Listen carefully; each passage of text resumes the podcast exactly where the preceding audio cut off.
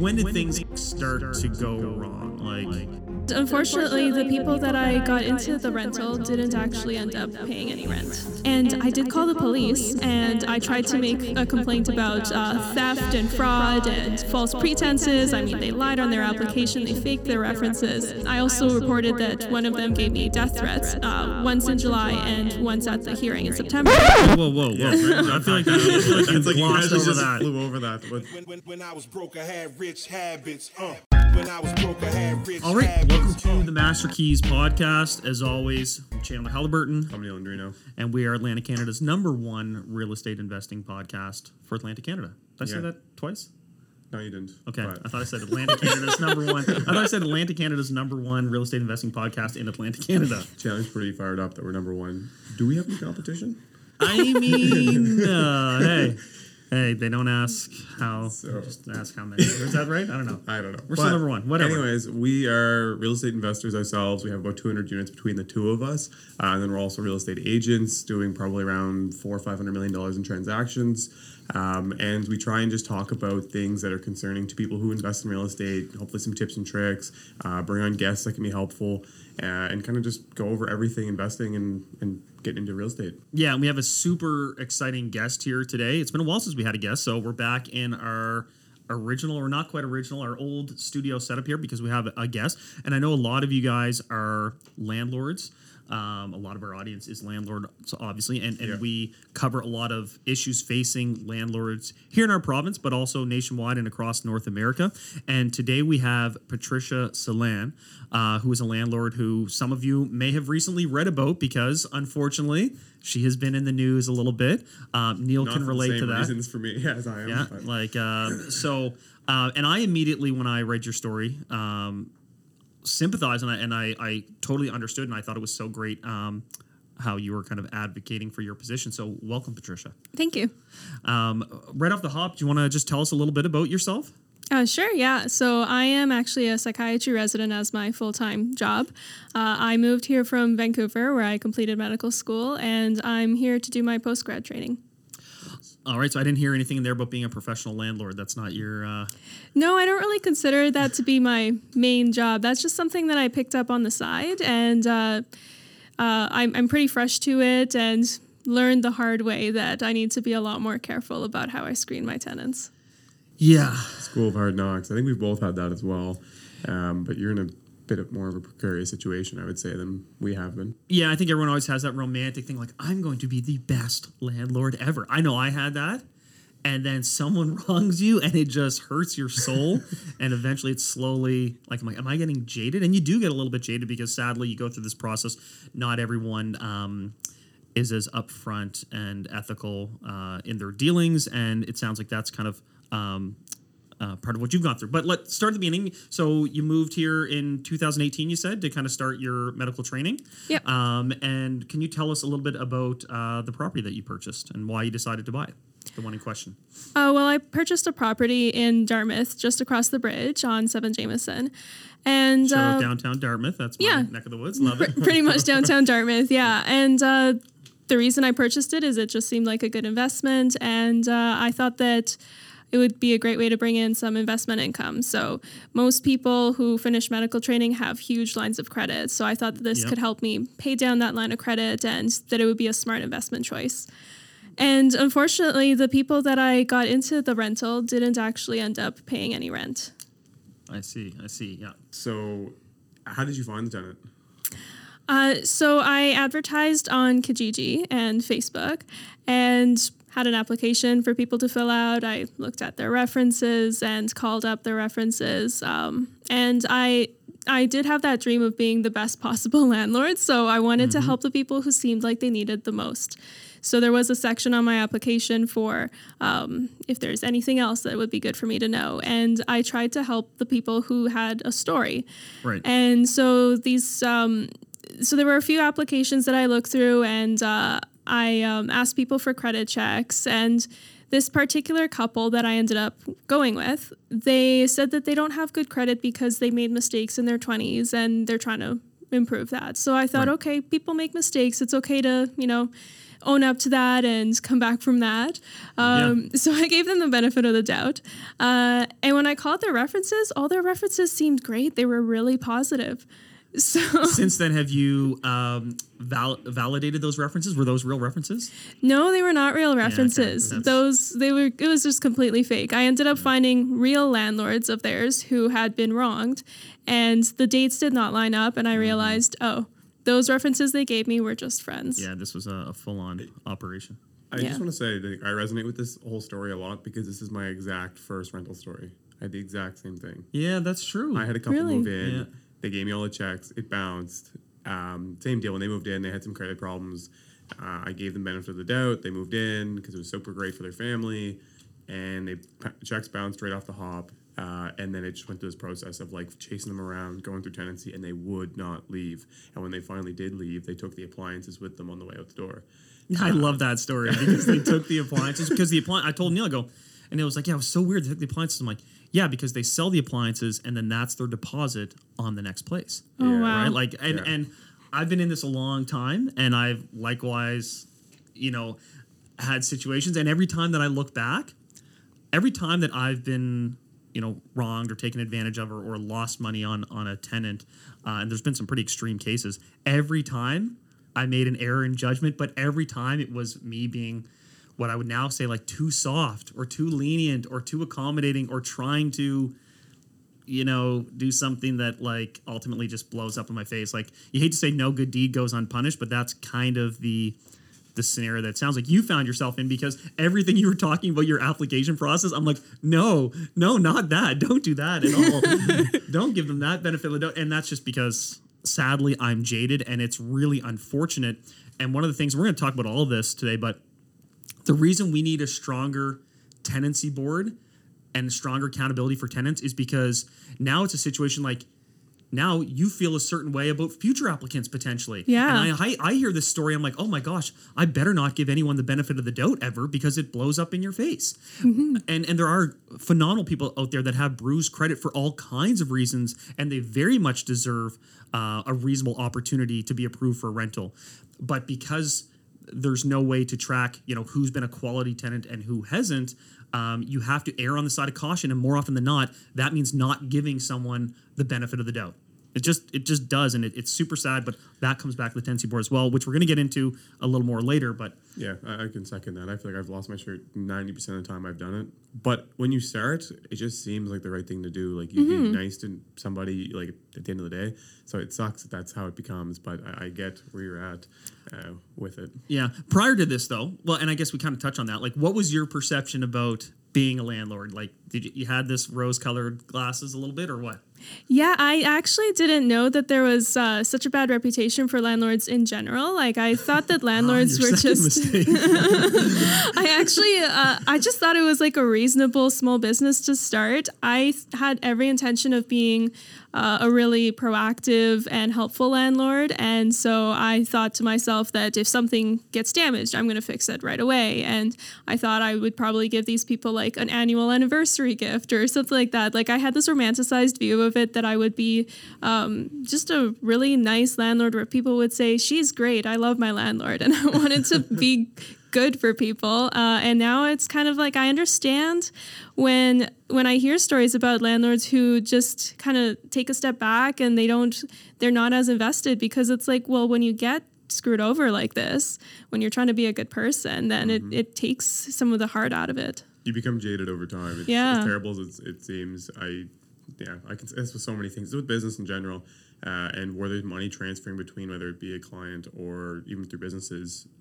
There's you can do nothing for anyone. They will ultimately do something negative towards you. I feel like Well, I think almost always, not every time, but almost always. Yeah, but a lot of what you're talking about too is just the overwhelming public sentiment of just being a landlord inherently makes you bad. Um, even if this had gone smoothly and you did have that great relationship with your tenant, there'd be people out there that'd be like, money-grubbing "Yeah, but you're a landlord, so uh, that makes you a bad person." Which, um, you know, that that's the other thing you learn when when you do this. But Question for you, going back for a sec. How did you find the previous landlords, or did they reach out off of the news articles? Uh, I actually found previous landlords on a Facebook landlords group. So I joined that landlords group only after these checks bounced from these tenants, and uh, they I, I was thinking, what is going on? I need to figure something out. I joined the group just to kind of get ideas and get some help. Yeah. And that's when uh, when I posted something asking people, what do I do in this situation? Someone said, look up their name in this group. And that's when I saw, Wow. oh, there's been other people who said, don't rent to these people. So do you remember? And you may not have been involved en- enough at the time to have known this. Like those Facebook groups got really attacked in the media because people were exchanging these lists of kind of tenants that they had had a bad experience with. That people thought this was the worst thing possible. that people were tracking records of bad tenants and that violates the tenants' rights and all this stuff. And I understand it's a gray area for privacy reasons, but my gosh, these are borderline like post traumatic self help groups, if you will, Yeah. like of people being like, oh my gosh, like this traumatic thing has happened to me. And I need a community to support me through it. And that's what some of those Facebook groups are. Um, and that's so crazy because if you had gone on there before, like you would have avoided all this because you could have just searched their name. Exactly, Um, and yeah. that is a, a basically a DIY piecemeal together tenant registry, which I've always said I am absolutely in favor of a landlord registry, provided it also includes a tenant registry.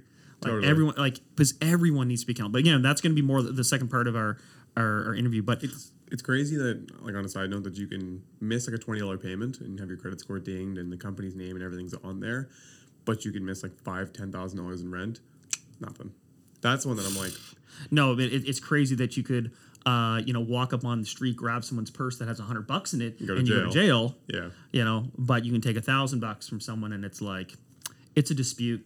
It's Yeah. just it's just a dispute between two people. You'll have to go take a ticket here at the DMV and and Yeah. talk about your feelings and your dispute. like, ugh. anyway, okay, okay. Um, tell us in short, like what the dispute actually focused on like so or, or like how, how it actually evolved you know you approved them maybe in hindsight could have done a bit more diligence or at least maybe not even like you you did diligence you called the people they put as reference so i don't really know necessarily what you would have done differently except i would have been like bad credit no chance. That's just me where i'm at personally now unfortunately. But but when did things kind of like start to go wrong? Like how did you know something was was going bad Well, actually, the day that I met them, so this is where I made a mistake, is that I didn't do viewings. I was actually on my way to go visit family in Vancouver. So I didn't do vi- viewings to a lot of different people in order to get a feel for different people. So all I did was I vetted people through email and through calling references. And then I met them the day that I said, let's meet and sign the lease. And when I met them, I had this weird vibe about them and I mm-hmm. didn't know what to make of it. And I said to myself, like, maybe I'm just being anxious for all sorts of reasons. Uh, and so I just kind of dismissed myself, which is unfortunate um, because that vibe, I think, was my intuition telling me something is wrong. Don't rent to these people. right But there was a weird vibe. And then five days later, the checks they gave me for the damage deposit and first month's rent, they bounced. And I just knew instantly that's what that vibe was. Something Right. is wrong. So I had a feeling right away. Uh, and but I did try to talk with them about it. And I said, "What happened here? Like, is it that maybe um, you know, is this a mistake? Are you going to fix it? Are you going to send the rent uh, soon? And of course, at first they said that um, they had some excuse about car insurance was taken out, and uh, they said something about Late about like a family member had died and all sorts of excuses. Yeah. Uh, they really played the empathy card Yep. and uh, and said that they would pay. And a couple weeks later, uh, so I, I did uh, pretty quickly though. I, I sent um, the form D, which is the form that says pay in 15 days or vacate. And when that form expired, uh, the on the deadline, they sent me a screenshot of the form K and said you have to do this now, which is the screenshot that you have to. The the, the form K is what you apply for when you want to get an order for someone to leave. So that was pretty clear. They were not planning on leaving They once sent the you form, the Form K? They sent me the form K. They said you have to do this Holy now. bold. Right? God Yeah, it's- But they're also professional tenants. Like they know. Yep. They know. the game. Listen, like, this yeah. is not. You ask if you took a survey of 20 landlords across the city, they would not be able to immediately tell you what a Form K is. Uh, so the fact that this tenant had it like already in their saved images or their downloaded PDFs, like here you go, They this have like is a step PDF two. with the steps. Yeah. yeah, so which means like you're going to a hearing, and they just know that that just buys Yeah. them time. That just buys Yeah, them time. all yeah. credit to her. She was helping me. She was like, "This is what you got to do next." So Oh my God. she knows the system, and she, yeah, the the female tenant bold. Yeah, she. It was almost like she was smugly laughing at me, like the Yeah, Form D expired. Here's what you got to do next. That's a screw you. That's a screw you text. Jesus. Yeah, pretty much. I, I want to go back to one thing you said. The weird vibe. I literally tell this to everyone that I sell a rental property to is like, like what should I look for in a tenant? I'm like, if you're there and it feels kind of sketch or a little bit off brand, mm-hmm. just don't go with it because a lot of times they're in their best like place when they come to look at a unit because they're trying to present Oh, yeah. themselves. So just assume if you're getting a kind of a bad vibe, then it's going to be 50 times worse once they actually move into your apartment. 100%. So yeah. Like again, but I learned that by having this exact same situation where I had a bad vibe, but they just had a good story, so I went with it. And then like I should have gone with a bad vibe. Like I knew Yeah. something was off, but I only figured that out once. Mine weren't as bold to send me the form K, but they they'd never send any hmm. rent. So Oh, yeah, good vibes only. yeah, yeah, exactly. Good vibes Yeah. let me part of the application. Do you have good vibes? Don't, don't come to the showing if you don't. Yeah. But yeah, no, it's so funny. I remember one of the ones I had such a bad vibe about uh, this person, and like also with their references. I'm like, I don't know if I believe that this is who they say they are. Right? I'm calling this on it. That doesn't quite check out. And so I insisted on viewing their current apartment. Oh wow, that's a I'll meet you- I'll that's a good idea. apartment.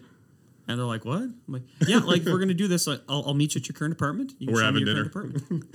like, and it's like, "Oh well, that if that's not your current apartment, how come you gave me that person as a landlord?"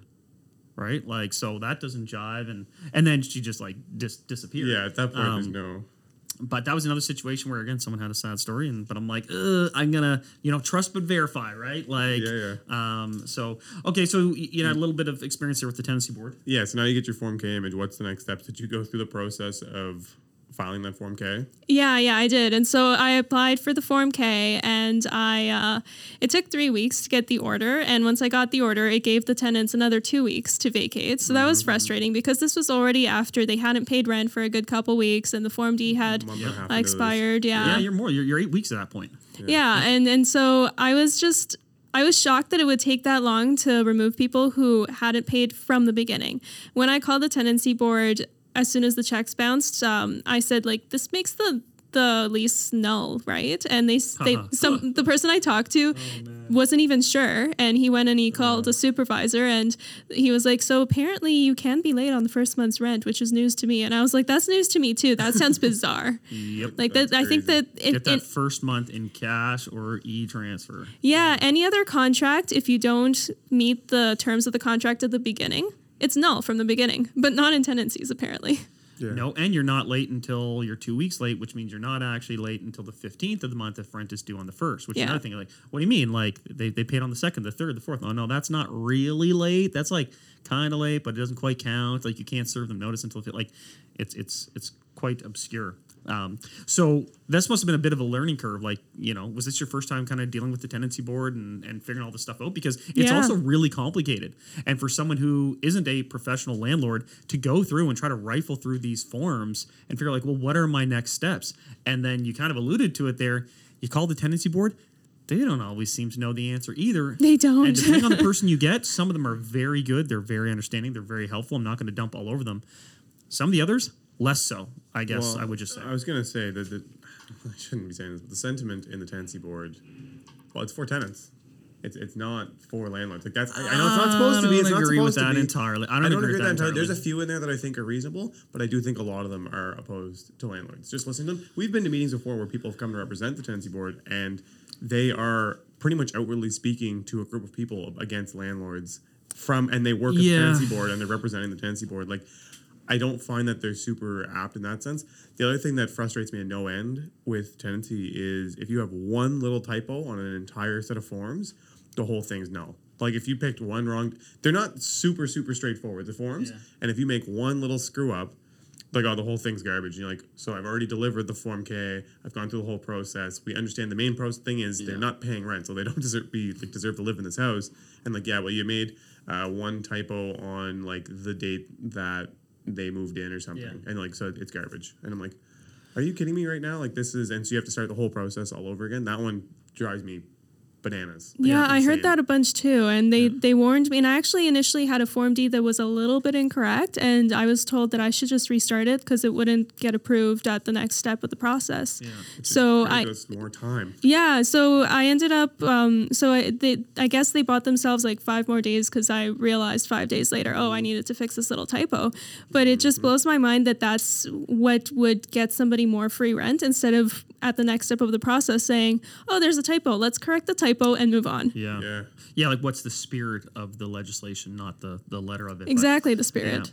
Um, so how did that work? So so you file you uh, filed the Form K, which gave them effectively took three weeks, and you said, and then they had two weeks to move. Yeah. And did they move? Did that go fine? No, they didn't, unfortunately.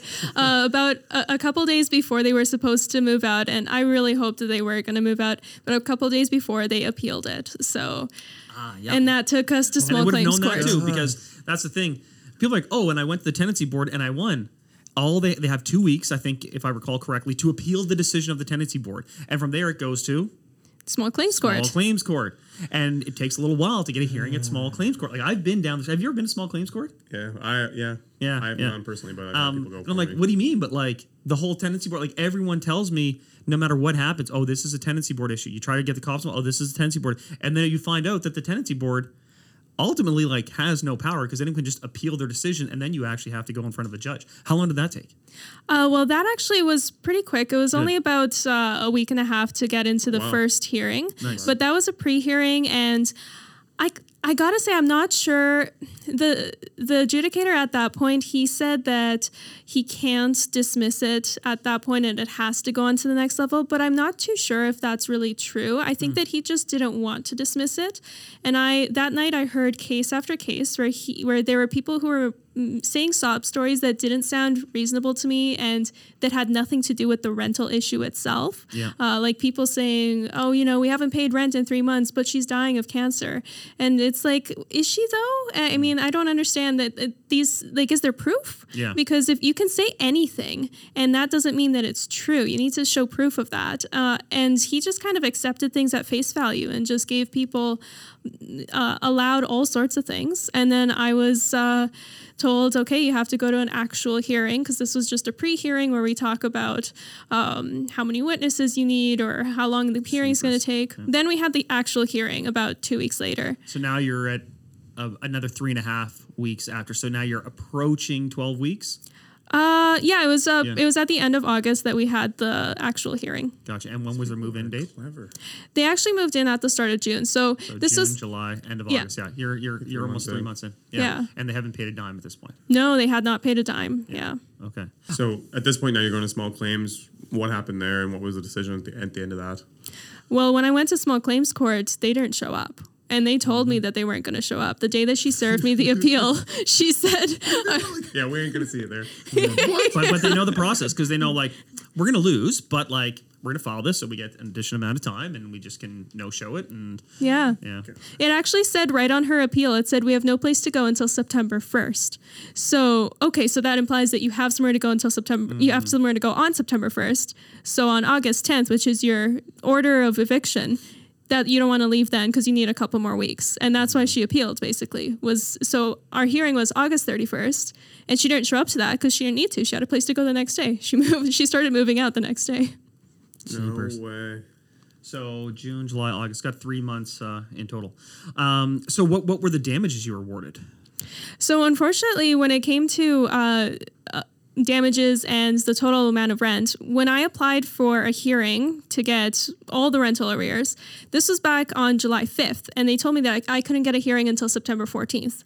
So I put on my application, okay, well, I want to talk at that hearing about uh, all the arrears because I know they're not going to leave um, before. Um, be, they're not going to leave right away. And also, I want to talk about damages because I'm expecting there will be damages. So I um, I got the hearing, and when I went to the hearing on September 14th, he said, "Well, you didn't list what the damages were back in July, so all we can talk about is." The amount of rent for the time that she continued, that the squatters continued to stay there. So that was a second kind of application, Yeah. separate to getting vacant possession. The other one was getting damages. Yeah. And when you say that hearing, was that another tenancy board hearing on September 4th? Yeah. Yeah, so there's two processes. There's the Form K, which is that you can have someone evicted just for not paying rent, and there's the Form J, which is any other issues. Dispute, yeah. and so the Form J, that's what I applied for on July 5th, and that's the hearing I got on September 14th. Whereas the Form K is a bit faster to Mm-hmm. just remove someone who isn't Yeah. paying. Yeah, that's important for people to, to understand they're listening for this. Um, it's, it's, it's different processes. Yeah, here in Nova Scotia to get someone out, and then separately you have to file for missed rents and things like that. And it is tricky because you're filling it out on, you know, July, and you're like, I don't know what they're going to do between July and was about to September. say, Exactly. This is the thing, Right, you have to refile come September. Yeah, that's what they you- told me. Yeah. That's insane. Yeah, so, if I want to get damages, then I have to refile. Apparently, now I did get an order for the rent for from June, July, August, and a couple days of September until they moved out. Did so you, get, you got that at that September hearing? yeah, so they so I have an order they, uh, for fifty five hundred in rent, uh, and in terms of the damages, I submitted a fifty nine page document with tons of photos, uh, before and afters, um, witnesses who said that they saw the place um, when I bought it and when it was in great condition versus they saw it afterwards and the condition it was in. And so, and, and I also listed all of my costs, and it came up to close to nine thousand dollars. Yeah. And uh, it didn't matter that I submitted this 59 page document. Uh, the tenancy officer still said, no, you have to file again because back in July, you didn't list what the damages were. You have to file again to do one that lists the damages on the application. So uh, all I got so far was the rental, um, the 5500 order, and I don't have an order for damages. And at this point, I'm not sure if I should bother, to be honest, because I don't know if I'll ever see that 5500. You won't. no, Yeah. you're You won't- you won't. zero here. So yeah, yeah. So um, there's a couple things you can do, and like, I, I went so fired up I right went down this here rabbit hole, um, and at the time I did it with this individual. Uh, gosh, I guess I had to do this twice. Um, I at small claims. The judge enforced the order of one vacant possession, but also that yeah, you owe this guy fifty five hundred bucks, right? And I was like, great. I had this little piece of paper. I think it was yellow. Like I remember it being yellow. Basically, like you win. Here's your ticket. You win. And I go him. I go, how do I get this? And he just looks at me. and Goes, good luck with that. and so I looked into it, and people like, oh, like a, a sheriff just goes and like you garnish their wages at their employment. It's it's that easy. You cannot garnish wages below a minimum income amount. So, and that is also based on how many dependents the person has. So, in this case, it was a single mother of two kids who I think worked part time at a minimum wage job. So, she would never make an amount high enough that I could garnish any wages. Um, it like for the foreseeable future, like unless her her situation dramatically changed, and then I could maybe start garnishing fifty dollars a paycheck until the whole amount was paid. Um, the other thing you can do, and I can't remember what this is called, but you can effectively lien their person, meaning um, there would be this outstanding credit item on their personal application so that if ever they were to better their station and wanted to say get a mortgage or get a car lease or something like that they could be jammed up because there'd be this order. It's like oh we can't approve you for that until you pay off this debt. Um, but again oftentimes you're dealing with individuals who aren't going to make enough uh, income to ever garnish their wages and aren't going to improve their station to the point that you know they would be in the future be able to pay you this $5000 so that they can go buy the house. And then i started thinking like oh my gosh you know if this single parent of two did get their credit up and you know did get a good job and was turning their life around and about to buy a house is that when i want like seven years to from now to like swoop in and be like ah ah ah like now that you're getting back on the on you know the right track i'm gonna try to five like and so i just ate it and Yeah. another time it was like nine grand I think everyone and I everyone does friggin' that. ate it, man. I Yeah. ate it, and I just like, you know what? I learned like what the signs did I miss renting to these two individuals, and um, The- These tenants know that you're going to eat it, and they know everyone's Ugh. going to because everyone just like buffers in like a bad debt factor, and that's. I didn't just- think about that. Like my line of credit debt just went up, and I didn't know that Yeah. that was supposed to buffer no, that in. But now real- I know it's real debt for you right now. it's yeah. real debt for me. Yeah. so so where does that stand? Where, where does it stand about this? You know, I think it was fifty five hundred bucks give or take in, in missed rent and some damages. Like, where's your head at on trying to pursue those right now? Uh, well, I guess I may as well turn it into a court order. So I'm going to be doing that soon. Um, and uh, so that just means that I have to ask the tenancy officer to apply to the court to turn it into a court order. And then I can take it to the sheriff. But the question is, is it worth it? Because the sheriff costs $200 to do anything. And I just don't know if it's worth me spending $200 to try to get money that I don't think I'll ever get. And the reason I think that is because I actually have been in touch with one of their previous landlords who um, they screwed her over for six months in 2021. And I have been helping her out. I've been like, this is where they live. This is the job that I know they have now. This is this and that. And I've been trying to help her, like, as they were, while they were leeching off of me, I thought I may as well help the last landlord or Yeah, one of the last landlords who she had an order she had the sheriff she was ready to go. And so she uh, she did call up the sheriff and she gave all that information and she started garnishing wages. And shortly after uh, both of them the two tenants got served about their wages being garnished they quit their jobs so it was and, Wait, and instead of paying the bill, they're just gonna quit their jobs. Like, Wow. yeah instead of paying this person for what I rightfully took from them, And man, they I'd rather they- just have no money. They, Yeah. they can't garnish too much, right? Like, so they would probably been garnishing uh, again. It would have been fifty like bucks or hundred bucks or something. from the two of them, from like a hundred bucks a paycheck, and like, nope, Yeah. not worth it. they just absolutely will not pay for living expense. Like they're like that. This is one thing I refuse to pay for is the house that I live in. Yeah, it's just the sense of entitlement that housing should be free. And I understand people saying that housing is a human right, and sure, everybody needs shelter, but we also all need food, and we still have to pay for food. Totally. So it's Yep. Maybe take it up with like CRA instead of like your local landlord. But, but but also like there are programs um, through which individuals that need housing subsidies or or um, support can get that through the proper channels. But they're all reliant on you also getting paid, right? So Yeah. you know, I've had uh, situations where I've basically had a liaison with community services. Like, okay, community services pays me directly for their rent, right? So that person is having um, their shelter provided for them, but I'm still paying, getting paid, so I can cover the expenses of running the building and giving that person a safe place to live. Like that's how quote unquote free housing for those that really need it would work. It's not a I just don't pay my bills. Like that's not how it's meant to work. And anyone who thinks otherwise is just completely delusional. But um, with all this said, like what made you decide to go public? Because a lot of people I say a lot of people just this it. happen. Yeah, a lot of people have had this happen, haven't done anything. What? Yeah, what inspired you to go to the point of taking it public? I think it's good that you did. Oh, 100%. thank you. It's only, only I feel like it's only tenant news for the most part of being like screw the landlord. Uh, and I, so I think it's really good that you finally someone on the landlord side that's getting beat up is going to the news with it. Oh yeah, and I've reached out to uh, journalists before who publish things that are like so biased about a tenant, and I just reach out to them with a simple question. It's like, oh, like th- there's an Did you article. talk to the landlord? Uh, you know, I was just like, well, that's weird. Like, why did the landlord rip off his own door to his own property? it seems like an odd thing to do. yeah, Like, must be a reason for it. willfully damage, and just like. I'm not saying that's right. Like I've never done that. I wouldn't do that. Like no matter how extreme things got, I, I just I wouldn't do that. Having said that, you're a journalist. Isn't that a question you would ask? Like, why was the door ripped off? And they just wouldn't respond. They flat out wouldn't respond. Yeah. Um, but anyway, so so what made you take the decision to, to go public with this? It was because I saw a lot of stories. A lot of people were responding in the private Facebook landlords group saying that they've experienced something similar. Or I saw the stories from other people who dealt with these exact squatters.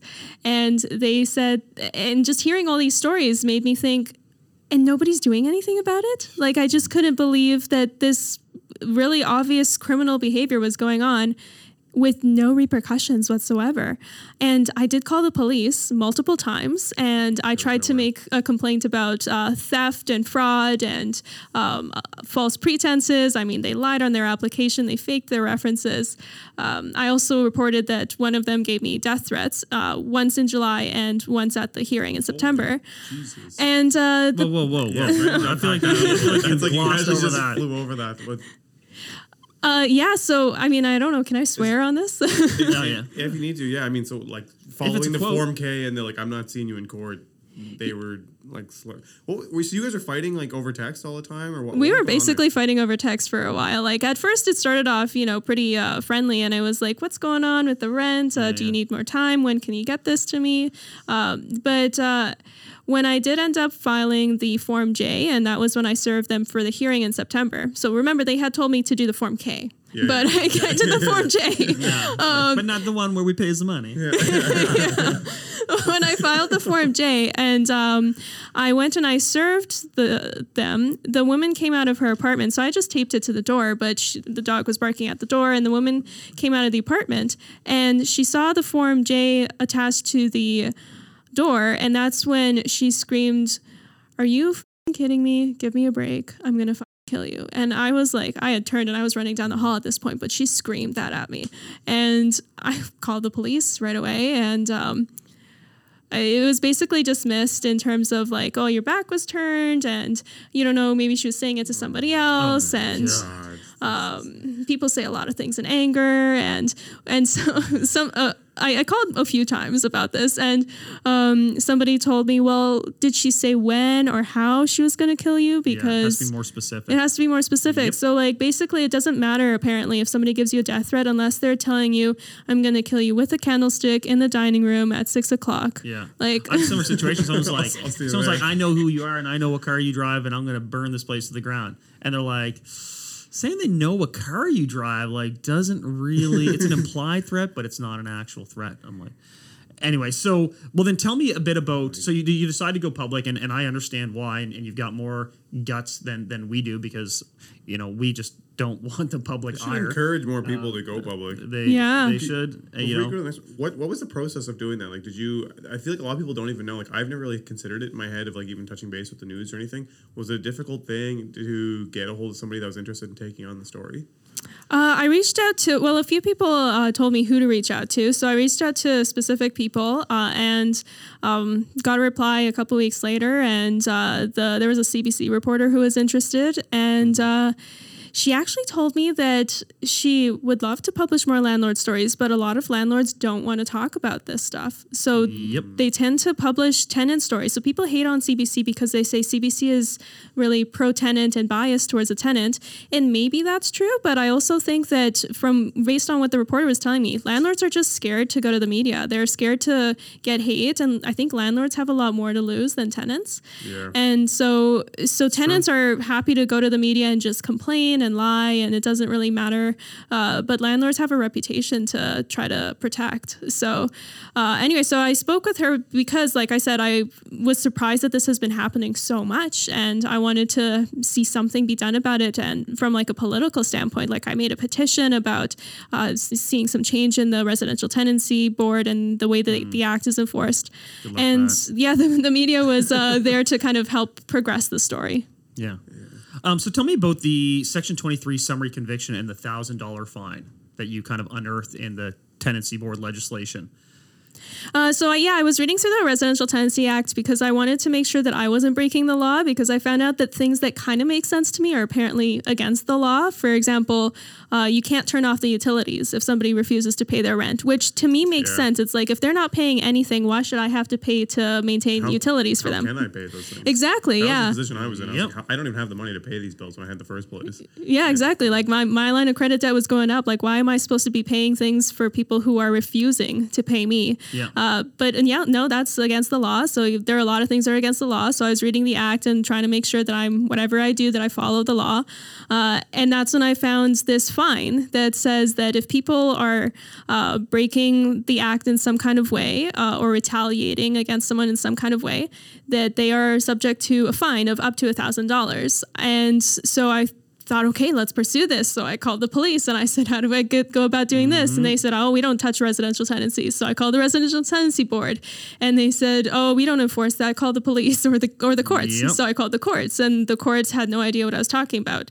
And, uh, and ultimately it turns out there's apparently, according to the investigation CBC did, this fine never- has yeah. never been enforced. Yeah, and I think it went back to like 1991. Yeah. And it's never been enforced one single time. Yeah. It's just like, you know that. But the rules of the act have been broken three million. You know that like uh, the, the two Spider-Mans just pointing at each other? Yeah, That- exactly. that is the tenancy board and the police because this is supposed to be something like no no a summary conviction is is the law like like like police enforced law Yeah. which you know is what allows it to maybe step outside of the tenancy board and and the tenancy resolution situation like okay this is a a police issued fine potentially a conviction and fine that could go through that uh, avenue and honestly, and I can understand the police being like, you know what, we can't we can't spend our time resolving every tenant dispute, so they wash their hands of it. But this is something that should be on their radar, and then of course.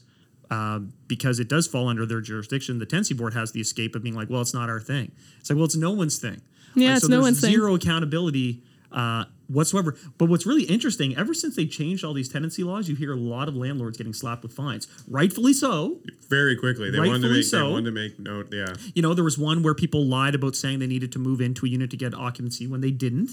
Yeah. They got slapped with like five or six thousand dollar fine, if I remember correctly. Wow. There was another one where someone did something wrong. It was like nine or ten grand. Yeah, I Like saw those. people are getting slapped. Like the landlords, all of a sudden, are getting slapped with fines.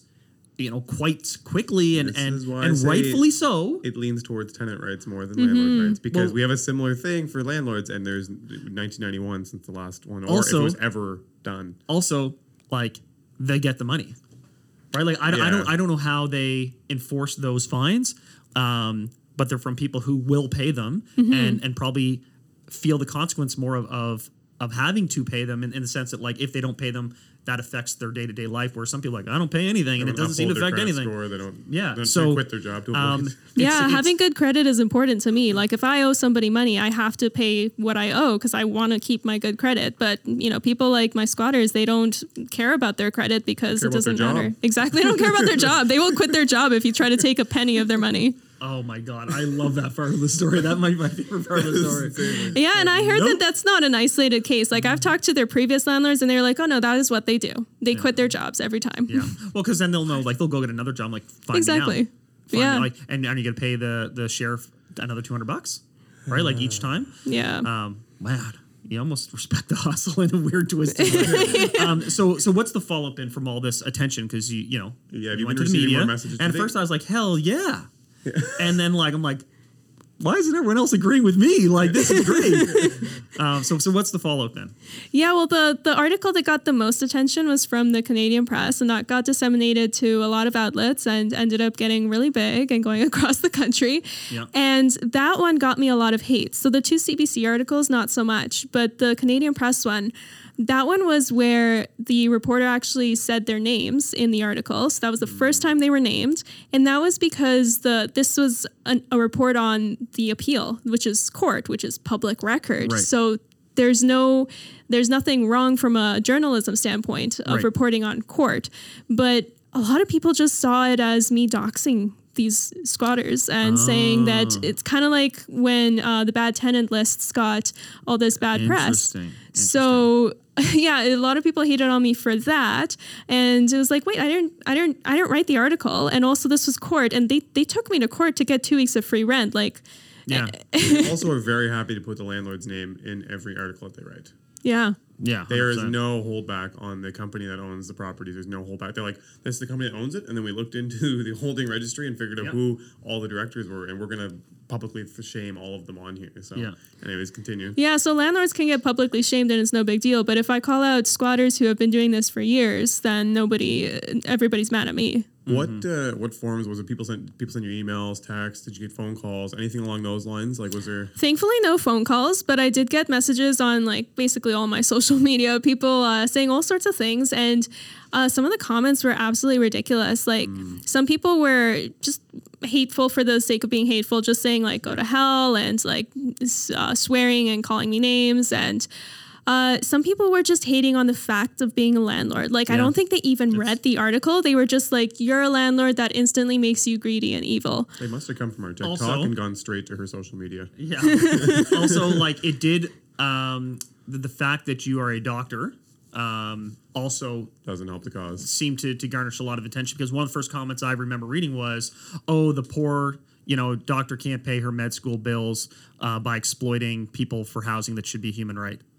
And it's just like, man, like, so now we're demonizing doctors. Like, we have no chill when it comes to being like, Do not hey, succeed. do not succeed. That's literally, I was talking about this. Like, if you do anything good, they're like, yeah, screw you. Like, you're doing well and we don't like it, and so we're gonna demonize the shit out of you. Yeah, but that was another thing that I found people were, were really honed in on too.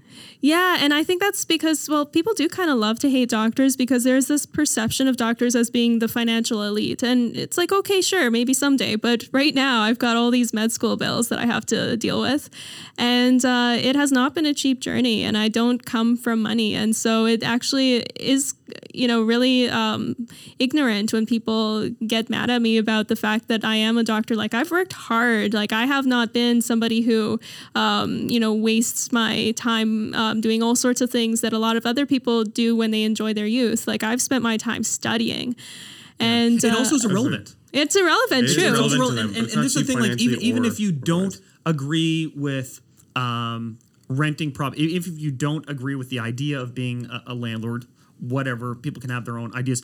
But the idea that someone could enter into a contract uh, where one party is paying for a service and uh, they just don't pay.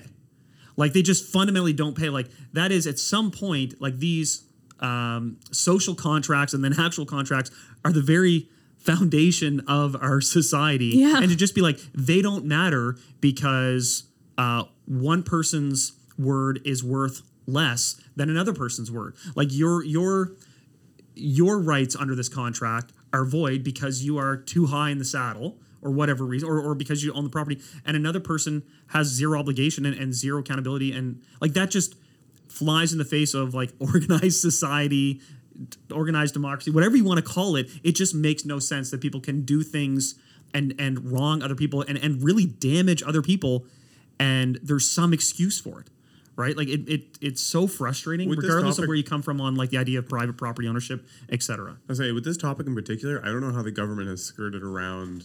We've talked about this before, but the government has skirted around the ability to be like, we have nothing to do with housing.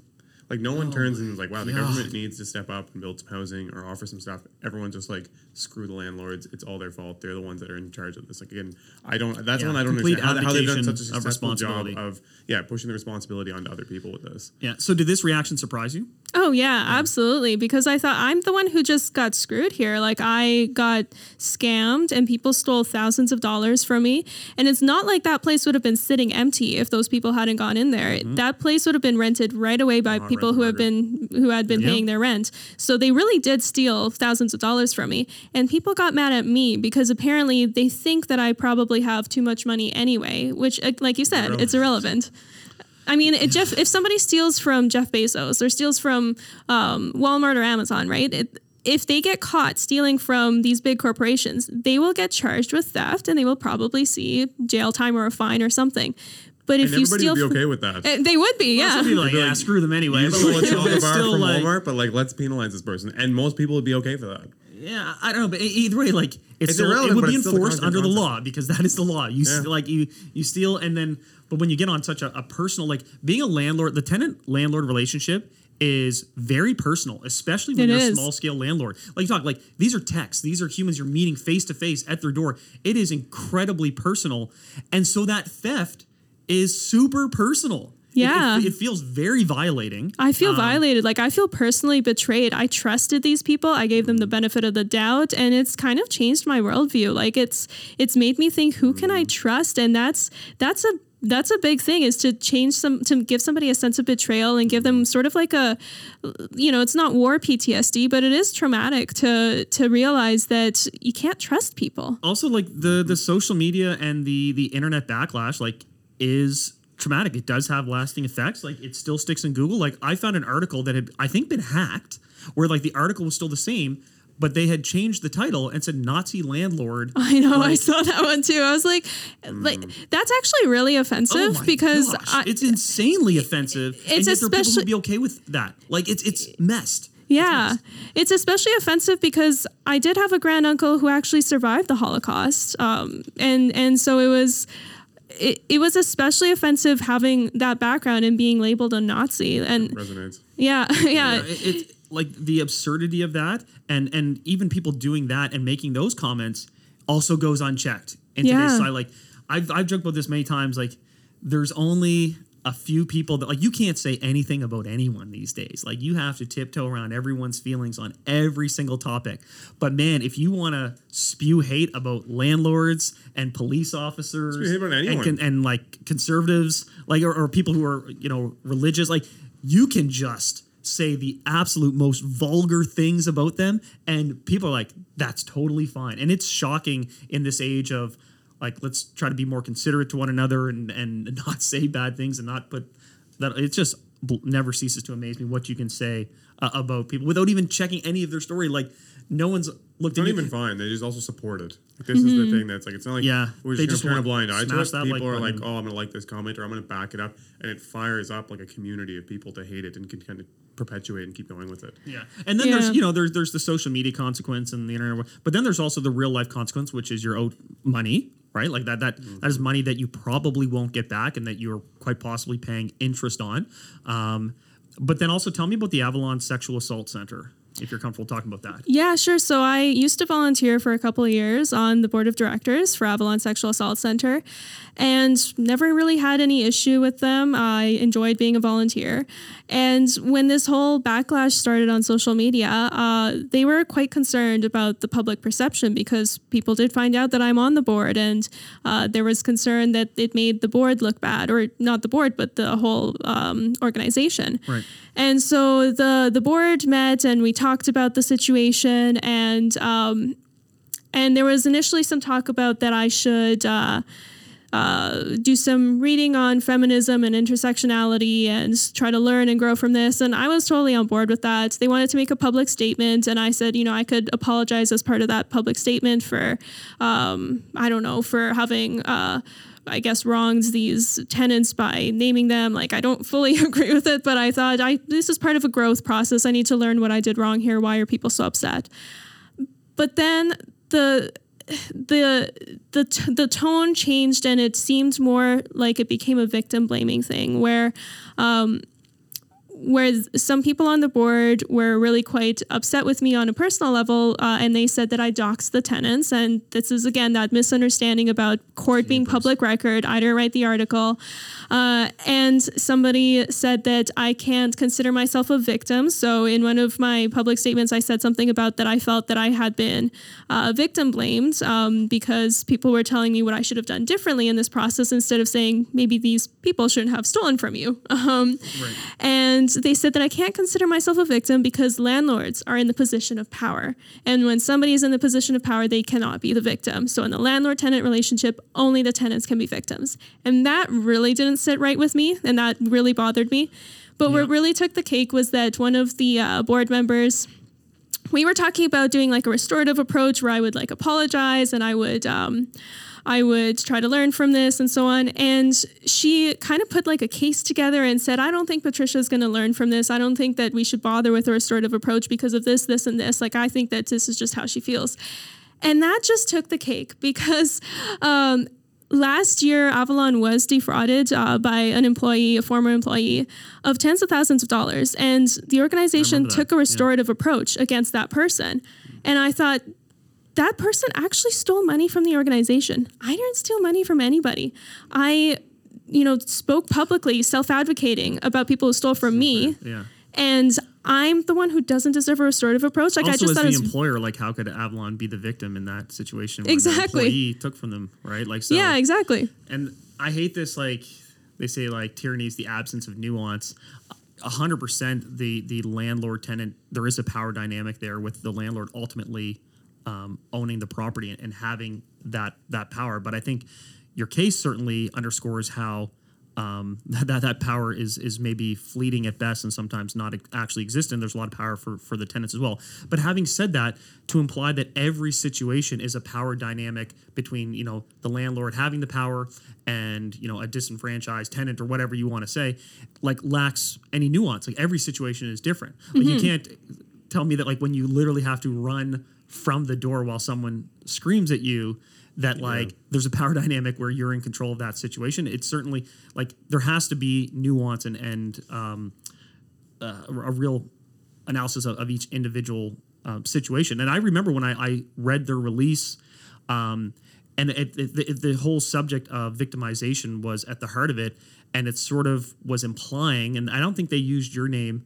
but like it was clear what it was talking about um, that you were uh, perpetuating further victimization of an individual who had already been victimized in their life um, which my point was like well one i don't think she was like saying like i need the money that you owe me because i need to pay for this place that you live in. I don't think that's victimizing someone that that's me personally.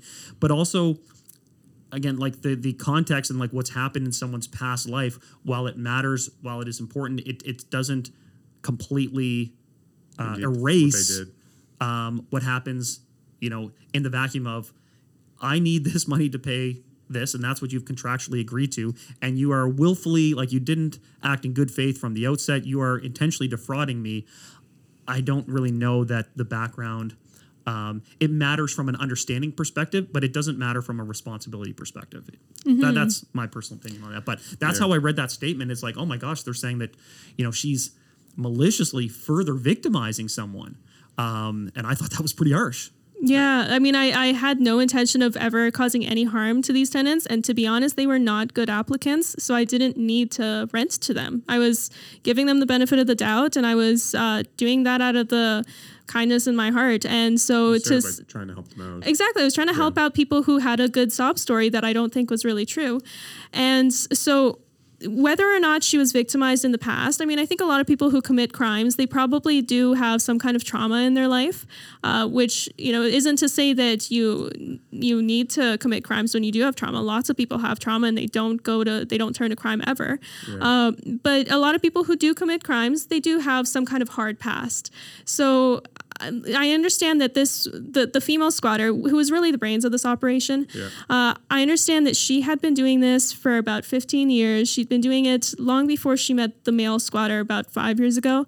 And so whether or not he is whether he's victimizing her or not, whether or not she was victimized at some point in her past, she has been doing this for long enough that there is it's time to clean up her act and that's part of why i went to the media and i did warn them multiple times i said i would i'm go- probably going to go to the media do you want to clean this up get out of my property or pay and stay or something I gave them lots of opportunities. I didn't want to cause any harm to these people, but ultimately, like something's got to give eventually to make people change their path in life to do a course correction. Yeah. And um, all that background of whatever trauma she may or may not have is not really relevant to the fact of you you agreed to pay rent a certain amount uh, and you didn't pay that and then when I tried to pursue my rights you threatened me repeatedly for a couple of months Yeah. and uh, just made my life a living hell to be honest again, I, I don't think it's relevant kind of what their past was, but there's also an assumption that your past is just no issue. There's nothing going on there that could be like there's no stress on what you've gone through to get to where you're at. Like it's only on the tenants. Okay, there now you're you're doxing somebody that has this bad past and all these issues, but like nobody speaks for you. It's a, again, it's the assumption that you're just uh, in a perfect place and everything's great. Yeah, Right. no, my life has definitely not been perfect. My life Yeah. has been actually very hard and harder than the average med student, I would say. But, um, but You're still, not I haven't. that up to try and get sympathy to get through Exactly. the situation. Like it's, it's again, it's not relevant to Exactly, it's not relevant. The point is, there was a contract; it needed to be paid. It wasn't paid, and the public needs to know that there needs to be enforcement around these contracts. Yeah. So, and I think this is a prime reason we talked about a little bit before, but why landlords don't want to come out and say anything because now you're getting backlash in a bunch of other aspects of your life, uh, and you're having to leave certain parts like different boards and things like that. Like that's insane to me that they would even start to engage that based off some news articles, and they're concerned about kind of the press and the media from it. Like that, that's I, I'm just so disappointed that But they don't I- come to you and then accept Yeah. your your portion of it. I understand everyone's image, but like that again, it's just it's craziness. And I, I'm now like as I think about it, I see a lot of people that be like, I'd be nervous about my job and the perception at my office. Oh my and- gosh. Or all these things. Those- a lot like, of small again, landlords are- have full time jobs. They're not just sitting at home counting like rent checks. Like they or in like the, the the start of their career right Yeah. like Mm-hmm. and and uh, i mean that's a real world consequence and um, it is that fine balance because even when i mentioned my particular to- story it's like okay i'm owed this money and like i am not whole and, and, and i have a family to provide for and between these two um, I guess disputes where like I was entitled, I, I was awarded settlements of, of upwards of fifteen thousand dollars that I knew that I would never get back, and I was in this situation of trying to say, well, well you know, do I try to enforce this and, and and, like you know teach this person a lesson? But it's like, no, that's not my job. Um, you know, but and if I pursue And this, in- be successful no, it but, anyways. But but if I pursue this in in this direction, uh, am I then being punitive on- on a future version of this person where maybe they do try to get their their life together and then I'm coming after the fact on with some lean on their on their person um, but it doesn't seem like they're going to ever get to that point if they aren't held responsible for these things like you do weigh all of these things um, and to, to think that it's always so um, you know clear cut it's just not and that's the problem like people look at things as so binary and you know, at the end of the day, it's like, well, have I treated this person fairly? Have I given them opportunity? And you know, in the situation, what are our t- obligations as adults? Right? These are grown ass adults. I love using that expression. We're talking about like grown ass adults. Like they've entered into an agreement. Who has harmed whom?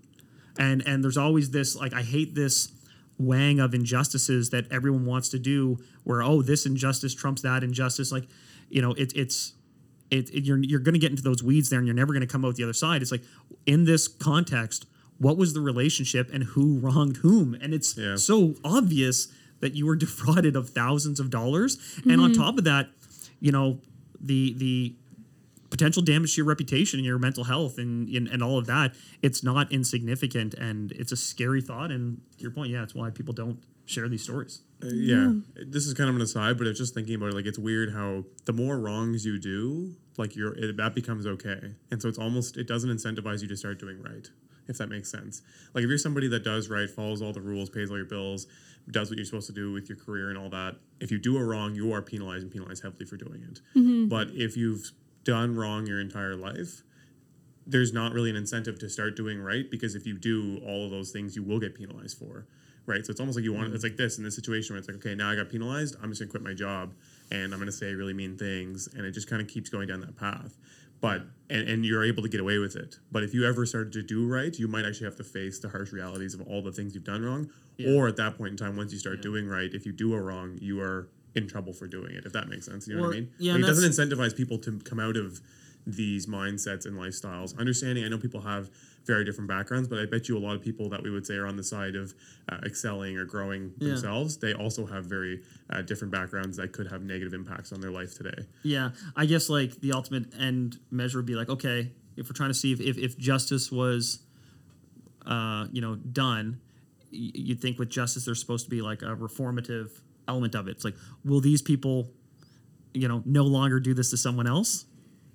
See, that was my goal. Was Like- I wanted to have this be a restorative justice approach, and I actually offered to the tenants. So the day that we had the meeting with uh, Avalon Sexual Assault Center, where uh, I got a whole bunch of backlash from the board, I actually sent an email to my squatters asking, telling them, you know, I'm sorry that I spoke to the media and your names are out there. I know that's going to make things harder for you, uh, and I offered to forgive their debt to me if they would change their ways of of this serial rental fraud. I didn't get any reply from them. And uh, a few days later, I was was when the rest of the stuff with Avalon went down, and I just ended up resigning because I felt like they are seeing this as too black and white, and they're saying that I'm not, I wouldn't do restorative justice when I straight up apologized to these tenants. I said I'm willing to forgive your debt, just change your ways, and I didn't get a reply. So I was done with Avalon at that point, and a week later, that was when I had my hearing, the September 14th hearing. And at the end of that hearing, what the female tenant said, she said, um, You, you f- bitch, your days are numbered. That was a week after I offered to forgive her debt. So she never replied. She didn't say she was going to change her ways. A week later, she gave me a second death threat.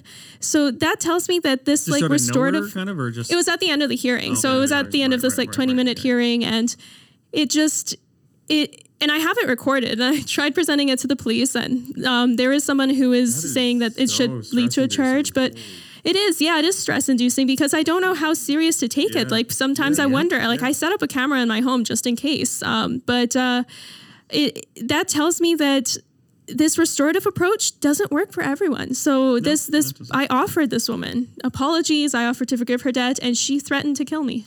I would say, yeah, that is insane. That like that, you know, you have to live in constant fear. You live in the same town as these people. They know who you are. Like They it- know my it- address. It's on the Right. lease. It- that's the other thing. This is one thing, and also, yeah, it kind of bothered me is that on the leases, all your information's on there as well. And it's like, well, tenants is well, yeah, because they're living in my space. Um, but now they are saying things like that. They've done wrong to you before. They have a past and history of doing wrong, and now you have to consider based on what they're saying, they could do something much worse. And so that. Again, but then there's no, there's nothing that you can do that's really going to back it up. And like you're saying, you've been to the police so many times, and Mm-hmm. they don't make any move.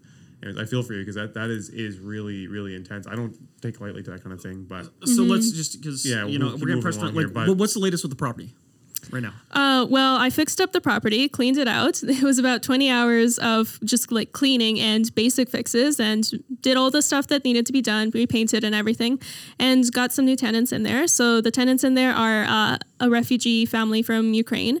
And so that there is me having that soft heart again and taking a risk because someone yeah. who is a, a refugee family, they obviously have no credit. credit they do, profile. yeah, they do have a job. Um, so and then they did pay their rent. So um, they paid their rent and their deposit for at least for the first month. So we'll see. a better start. Yeah, so we'll see what happens uh, moving forward. But I, I do, I have a good feeling about them. I do have a good vibe, and I think that they're honest people. Um, so the place is rented. There's that happy ending there. Uh, and because I did, uh, you know, I, I do want to help people. I took time out of my own life to try and help these people get set up in in this new country for them. So I gave them tours around Dartmouth, and I helped them get uh, their place fully furnished for free by um, posting in a bunch of different groups and helping and asking Wow. friends and other people to help me You're going with above and beyond. yeah, like I've gone above and beyond, and that's the kind of landlord I want to be. Is a landlord Yeah. who cares and has a good relationship with her tenants. And that's who I could have been for the previous tenants. Like if they had told me we have a really, we really are actually struggling. Let's be honest and talk about work what's going together. on. We could have worked together on it, but that was not. They sent me a screenshot of the Form K. Like that was not the road we were going down. they they knew what they were doing right from the start. yeah. You know, So super cool. Good, good friend of mine, uh, Ukrainian family. When they moved over, they I think it's either that building or one of the buildings in behind it was the first place that they lived when their family moved over here, and I guess it would have been the late 80s early 90s and like they've neat. built their life here and and they're you know phenomenal success and i think it's awesome that you're doing that because um, you know especially right now there, there's a lot of need for there's a lot of need for housing across the board but certainly these ukrainian families coming over here i think it's Yeah. awesome that you're doing that So at this point now, do you think long term you're going to keep being a landlord? Do you intend to grow your portfolio, or what's kind of the idea? Yeah, there? I do plan to. I do plan to continue to be a landlord. I've just learned the hard way, the school of hard knocks, Yeah. like you said, that I need to be more. Uh, I need to be more careful about how I screen people. I need to listen to that intuition, Yeah. and I need to be kind of sneaky about uh, talking to references because there's no guarantee that those references are real. Like I- like you said, you know, going uh, to people's actual claimed current home and talking to them there. That's a good idea. There's other ideas people have given me for how to make sure that you screen people in a way that you get around the little scams.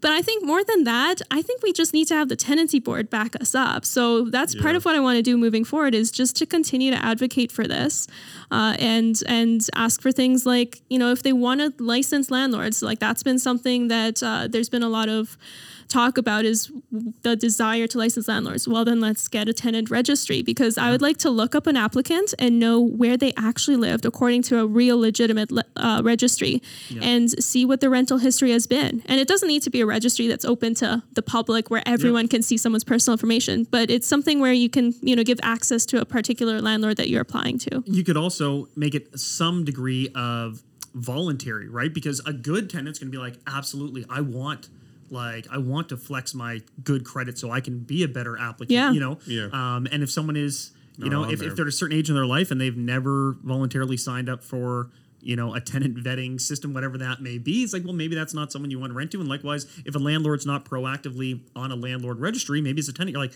hmm you know i prefer my landlord be voluntary like maybe there's some compromise where it's partially voluntary or something like that so that um people don't feel forced. yeah yeah but uh it, it's hard something something serious has to has to yeah change and I, for sure I do also I do also think that if people have to face accountability like if they know that if they screw somebody it's going to end up on a registry and it's going to affect them going forward I think credit. that'll yeah or their credit yeah I think that'll make Yeah. people less likely to do that now when it comes to credit you know there are people like me who make the mistake of not doing that credit check but if there's a registry of how many evictions somebody has had Yeah.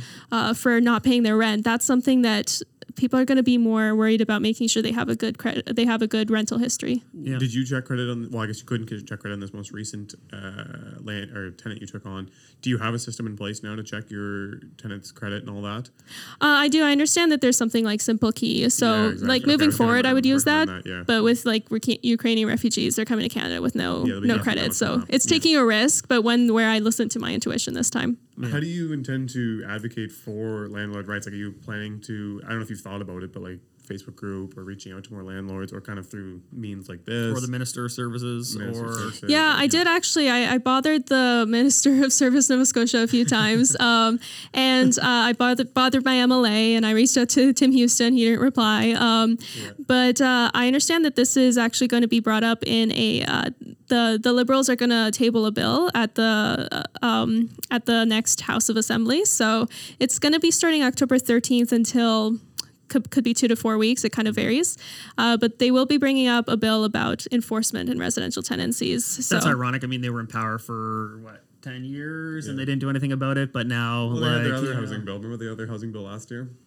But it was it didn't benefit landlords Oh, yeah, in yeah. any shape, way, or form. It was just more the opposite. yeah, I mean, it's it's nice that the opposition critics you know critique it, but we need like the actual government in power to do something about this because the thing I always stress to people is it's for the good of both sides. It is, It yeah. really, really is because you know, uh, it, like those people took an apartment that could have gone to someone else who really needed it. yeah. right? And so there's other victims out there that we don't even know who they are in the sense that they needed a place to stay for those months of June, July, August, and they didn't get it because these fraudsters did. And this Right, expense like- is also something that all the other tenants end up paying for. Mm-hmm. Like One way or the other, is- yeah. Yeah, the rent does go up. My rent did go up. the Yeah. board, right? And when you take even on big landlords, like they're like, yeah, we have to have our rents three percent higher because we have bad debts with X number of tenants. Mm-hmm. Yeah, so Is there anything that I mean? I think I think there's tons for for landlords to take from this.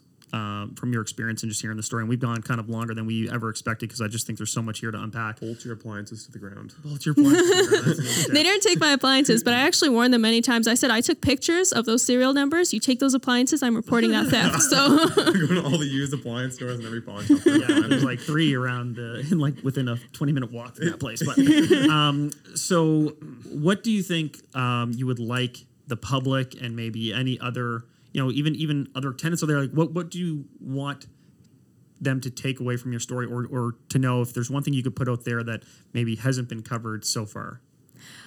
I think that people need to understand that landlords are just people and we are small business owners and and this does hurt us on a personal level. Uh, like this really impacted my life and it, it ruined my summer. And it wasn't just about oh these people didn't pay their rent. It was about everything that went into it. It was uh, it was the the back and forth fighting. It was the the the death threats and it was the sense of betrayal and feeling like such a schmuck. And it was. Um, the the whole ordeal took a lot out of me.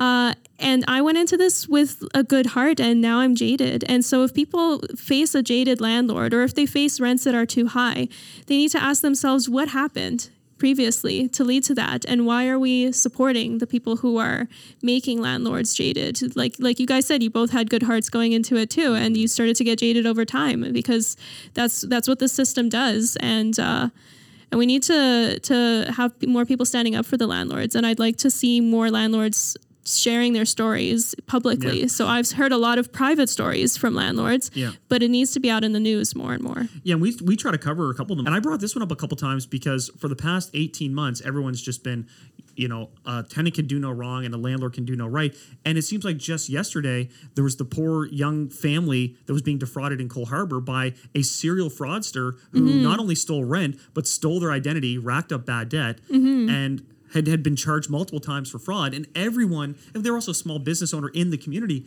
and everyone rallied to this landlord at the time because it's similar to your situation. It was egregiously wrong, right? There was no gray area. Um, this person had maliciously done this, and man, over the last two years, that public sentiment has just done a complete 180. Um, like, did you had you known about that story prior to your whole situation? No, I actually read about Jason Selby's story back in uh, July. Some landlords in the landlord groups told me about it, and so I looked him up, and I thought this is really similar to my story. And so that's actually kind of part of what inspired me to go to the media. Is I thought I need to talk about the fact that this is still happening because back then uh, there was some stuff in the media where the Minister of Service Nova Scotia said we're going to work on closing these Oh, yeah, loopholes so this doesn't change, happen. yeah. And I thought, well, it hasn't closed. Here I am experiencing the Yep. same thing, hearing stories from other people that this is happening a lot. And so I thought I'd go to the media and and put more pressure on the government through the media to do something because 2 years later nothing's changed. And I got a whole bunch of hate and I have to wonder if there's like I think that the public sentiment has changed partly because maybe the housing crisis has gotten worse, but also I think it, there is maybe a level of sexism there where a female landlord is supposed to be uh, sh- as a woman, I guess we're just supposed to take it sometimes with anything bad that happens to us to a level that um, is just unfair because you know, if, if Jason Selby wants to get these squatters out of his home, if he wants to rally people to help him move the, the things out of his home, he gets support for that. If I even consider that, people are like, oh, she's so evil just for even considering things like turning off I, I think or. there's another dynamic too, where again, like you are a think your doctor, profession- I think your professional and, career is really you know, impacting your- yeah. um, they're a, a young family who I think ran some sort of small business in the neighborhood. Like that is people react differently to that. Um, That's true, And yeah. then there's also the dynamic of uh, you know male tenant versus female tenant. Like there's all kinds of things working in, in public sentiment. So, but I, I thought those stories were interestingly parallel, and the reaction to them could not have been more different. But Yeah. um, yeah. When a male tenant defrauds a male landlord, then people want to support the male landlord. When a female tenant defrauds a female landlord, even though I'm a female and I'm, you know, trying to succeed in a male dominated industry, uh, there's this, oh, but the, the poor female tenant, what hard hardship has she had through her life? What about the female landlord who has succeeded in life and what has she, why is she having to be taken advantage of just because somebody else may have, uh, may or may not have had a hard pass too? yeah, I think on a personal level, the tenants definitely probably felt more empowered to be rude and outright like insane with you. Like honestly, and just to say things that are completely offside. You know what I mean? Like, I think they're feeling more comfortable too. Yeah, yeah, a last little couple too years comfortable. you and, and be Totally. Yeah. be offside. Like For that sure. was insane. I don't. I can't imagine. Yeah. Mm-hmm. So, But well, listen, I really appreciate you sharing your story with us. I think it's a really important story. I'm sure there are some people who are going to li- not like this topic of conversation and- Yeah. and not like um, how this conversation went, and they'll probably listen to three seconds of it and then comment something terrible down below. Yeah. Uh, but like, follow, subscribe. Um, hate, comment, subscribe. hate, comment, subscribe. You know what? A hate comment and a hate view is still a view. So so, I guess so. Uh, but again, No, I- really do appreciate it. I, I think it's really commendable what you did and, and um, advocating for because ultimately you're advocating for Neal and I as well when, when you do these things and Yeah. something needs to change. And likewise, you know, we're, we believe in holding landlords accountable when they do the wrong thing and, and stuff needs to change there. It all comes down to a more effective tenancy board, period. End of statement. That's what everyone needs. Um, so thanks so Yeah. much again. Thanks for coming Thank on. you. Really respect you for doing this. This is, and again, I feel for you so much for the fact that they've attacked you in that level. So, anyways, I just want to say that. Thank you. thank you. Thank you for tuning in for this episode. Don't forget to subscribe to the podcast on whatever platform you use. And if you're on Apple Podcasts or Spotify, give us a rating and send us some feedback. We'd love to hear from you. You can find us on social media at Master Keys Podcast. See you next week. When, when, when, I was broke, I had rich habits. Uh. When I was broke, I had rich habits. Uh.